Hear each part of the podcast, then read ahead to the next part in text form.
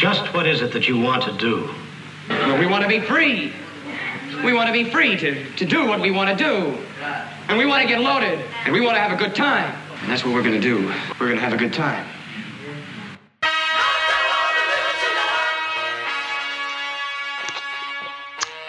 Hey, welcome back to Drunk Movie Review Podcast. Today I got a good one for you. I actually just came out of the movie theater.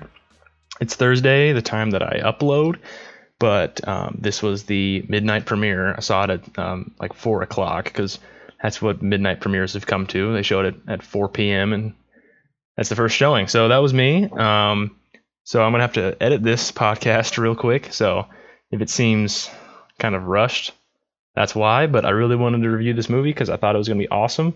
And, uh, you know, I wasn't disappointed.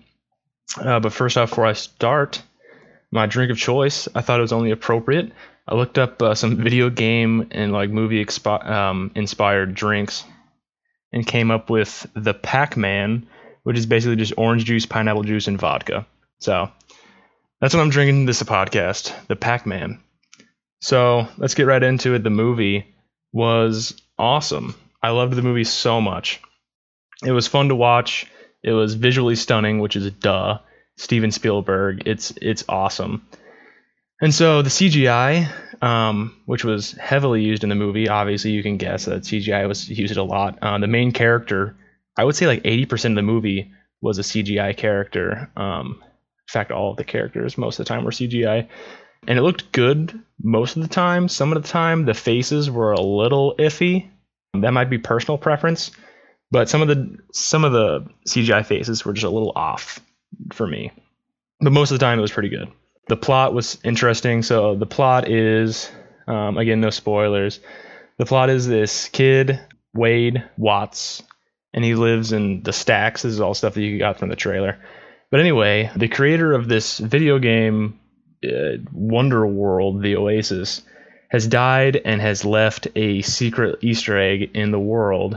You have to find three keys to get the Easter egg, and you are in control of the Oasis, and you get all of his shares in it. So you become like half a trillionaire. I think that's what it is. Half a trillion dollars worth of money is what you get. So this business called IOI, Innovative Online Industries, I think is what it's abbreviated for. They're like this huge company that hire people to play the game to get the keys and get the Easter egg and get all that money. And of course, the, the, the big corporate bad guy in here, who's nothing special. The bad guy's well, really nothing big, but um, that is the bad guy. Is the corporate man, the man trying to take all our shit. But anyway, it's about Wade Watts and his friends, his his clan, um, looking for the the keys and fighting against IOI, both in the game and outside the game. Because obviously, you know, they can be killed in real life, but they can't really be killed in the game. You can lose some shit, but that's about it. But uh, yeah, that's the plot. The pace of the film was a little fast, but it didn't feel rushed. You know, it, it didn't feel like it was speeding along too fast, but it felt completed. So I don't have a problem there. The camera work I've written down, it wasn't anything special. I think it was just like cameras placed exactly where it was, steady, followed everything. But that I guess that really wasn't the point is to have fancy camera work. It was all about the visuals. You know, like in a video game, you're sitting in front of a screen and your head's not moving, but the stuff on the screen is. So I think that was kind of what they were shooting for. So the the camera work isn't anything to speak about, but I don't think that was the point. I think the the CGI action filled movie in itself kind of made up for that. But even though I loved the movie, can't say enough good things about it. I do have a few gripes. One of them being one of their references. Now, this movie boasted loads of cameos and references to pop culture from the 80s and 90s. And one of them, he buys in the little virtual world a holy hand grenade from Monty Python's The Holy Grail. And so, if you've seen that movie, it's one of the most quoted parts of the movie. In the movie, The Holy Grail, the holy hand grenade, you're supposed to pull the pin and count to three. And the joke is that he keeps counting to like four or five and like never actually counts to three to use it. But so I thought they were gonna, you know, pull that joke back and use it. But in the movie, when he uses the holy hand grenade, he just pulls the pin and throws it. It makes no actual callback to the reference itself. And in the theater, I actually groaned out loud, audibly, when he when they just didn't follow through with the reference. They like it's basically the shell of a reference or a cameo or whatever. It's like just pulls the pin, throws it. Like wh- where was the joke? Where was the where was the reference? He's supposed to count to 3 specifically. That's the whole entire point of the holy hand grenade is so that you pull it, count to 3 and then throw it or else it doesn't work. But anyway, that was one of my small gripes. But uh, again, with the boasted loads of cameos you expected to see in here, a lot of the scenes, like fighting scenes, is when you know most of the things were there. They seemed like they were really cluttered.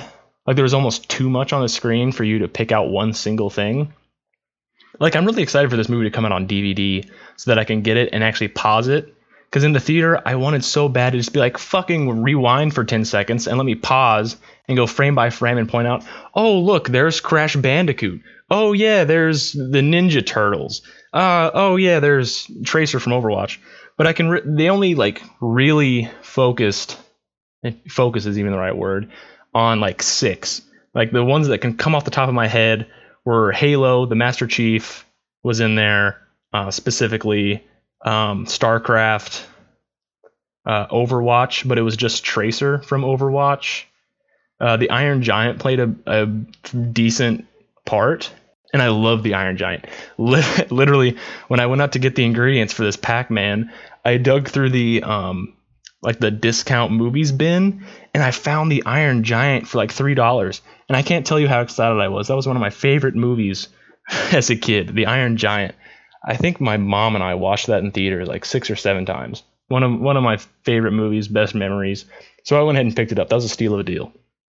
But anyway, the Iron Giant played a decent part in this movie, and I just loved it. I liked seeing the Iron Giant again working. But there was one thing that I didn't like about it, but not in the movie. Um, one of their promotional, like a Ready Player One, one of their promotionals. Um, I saw this a couple weeks ago was a big 3D cutout Iron Giant, and he had guns for arms, right? And one of the main one of the main things about the Iron Giant is that he does not want to be a weapon. He does not want to be used for combat. He's he wants to be like us. He wants to be human. He doesn't want to hurt anybody. He's a gentle giant, the Iron Giant. And the the main purpose of him was to use him as a giant fucking weapon. So I don't know. Kind of kind of bittersweet there. I love to see the Iron Giant again, but eh, they kind of used him in the wrong way. But you know that's that's just me. Yeah, you know I, I bring that to the table. Somebody else probably wouldn't. You know I want to see the Iron Giant be gentle. But anyway, yeah, the the only the only six, yeah, Halo, StarCraft, Overwatch, the Iron Giant, and the Ninja Turtles. The Ninja Turtles were in there for a split second that I saw. Uh, Mecha Godzilla was in there for a little bit, but overall, um, I expected to be seeing a whole bunch of these things, and maybe I did, but I just can't remember them. And maybe they just flashed on the screen too quickly for me to really even pay attention. If this movie does come out on DVD, I definitely will get it just so I can go through and pause it frame by frame in the giant fucking battle scenes so that I can pick out and point like where all these things are because that's what it was marketed as. It was marketed as, you know, no matter what you're a fan of, this movie will have it in there. And really, unless you're a fan of Halo, Overwatch, or the Iron Giant, you might be missing out a little bit. Now it is time for Rotten, Rotten Tomatoes, Tomatoes critic reviews. So on to Rotten Tomatoes critic reviews. Let's just get into it. Here's a well. Let's see. Here first, uh, tomato meter, like so, critics give it a 77%, while the audience gives it an 81. So just barely the audience liked it a little better than critics, which I can understand. Some people might be biased. Um, you know, if they love the Ninja Turtles, saw the Ninja Turtles, and they're like, "Oh, that was so awesome." I mean, I like the movie, and you know, I love the Iron Giant with my whole heart. But uh, here we go. Here's a here's a fresh review from Mark Daniel. Many of the book's references to Spielberg's cultural artifacts have been stripped away. but he imbibes the movie with flashes of color and heart that rekindle a sense of wonderment that will transport many viewers back to their childhoods. Now, I haven't read the books, so I can't really attest for how accurate the movie is with the book. And um, that happens with every book to movie adaptation, is that it loses some of its detail and luster and kind of background for each and every character because obviously they don't get as much as much time as they would in a movie as they do a book. As far as the the sparks of color and the heart, I totally can see that it's um it's just fun to watch. It's fun to look at, and I I really recommend it. So let's look for um, a rotten one. Here's one from J.R. Jones, a top critic. Amid the special effects maelstrom, Wade Watts never emerges as a character, and the taciturn Sheridan is in constant danger of being outacted by his own avatar, who can connect with a hero when he just watching the story. And this absolutely has to be someone who read the book before watching the movie because again, it's it's going to lose some of the detail and background for characters. You know, you can't really hate the movie just because they didn't go into like immense background detail for each and every character. They just can't do that, you know, on any movie constraints. But um, when he says being outacted by his own avatar, like I said during like 80% of the movie, the main characters are in CGI form where they've got big ass anime eyes and weird hair and like skin textures and different clothes and maybe got wicked tattoos and stuff that they don't have in real life. I mean, it's obvious that you can do so much more with a CGI character than you can with a with a real life person. Uh, like take Jim Carrey for example. Uh, one of the reasons he was hired to play the Mask in The Mask is because he could contort his face in unhumanly ways because he's just like a crazy dude and he can just like morph his face when he can so they could use less CGI hence like not using as much money to do the CGI of the face but you know to be inhuman in the way that you can move and act that's the whole point of the CGI like they're they're putting in the CGI because normal people don't look and act like that they can't move like that so J.R. Jones I, I can't I can't totally agree with you on that one. Um, I think I think uh, Sheridan, the the main actor, I think he did a great job. I think he did a, a really good job. It took me a while, like maybe partway 15 20 minutes through the movie to stop seeing him as the son in home improvement and see him as a different character overall because that's the only thing other thing that i've seen him in is home improvement from fucking years and years and years ago so let's quickly find another one here's a here's a rotten one from Matthew Lickona. Lickona. Lickona. There it is. Matthew Lickona, top critic. And he says, uh, Life in the Oasis is exciting and wondrous to behold through your a- avatar's oversized anime eyes, but it doesn't mean much without some real world stakes. And that's where the film stumbles badly. I feel like this guy didn't even watch the movie. Yeah, this guy didn't watch the movie, obviously, because there are real world stakes uh, they talk about one of the characters' uh, father had died working for IOI, like the, the the main corporate bad guy, had like worked there as one of their um, constant game players because he got like hundreds of people playing the game, and he had died there, and so um, they're trying to like get revenge on IOI by solving the puzzles and getting the keys and kicking IOI out. And you know, they're being hunted in real life. They have to like hide and get into the game. So there is like real life, real world stakes. So this guy doesn't know what the hell he's talking about, apparently. Like maybe he just watched the first 30 minutes of the movie and got kicked out for being an asshole. I don't know. but but uh, yeah, this guy, he doesn't know what he's talking about. Matthew Lickona, San Diego reader. Okay. Yeah, let's uh let's just ignore that one. Jeez. And let's uh, let's finish it off strong with a uh, with a fresh review here from Robert Denerstein. Visually sophisticated and full of invention, the movie harkens back to one of Spielberg's career's sweet spots, the 1980s. And actually, that didn't even cross my mind um, going into this, but that was when Spielberg was making his best stuff. Like the things that he's known for today was back in the 1980s.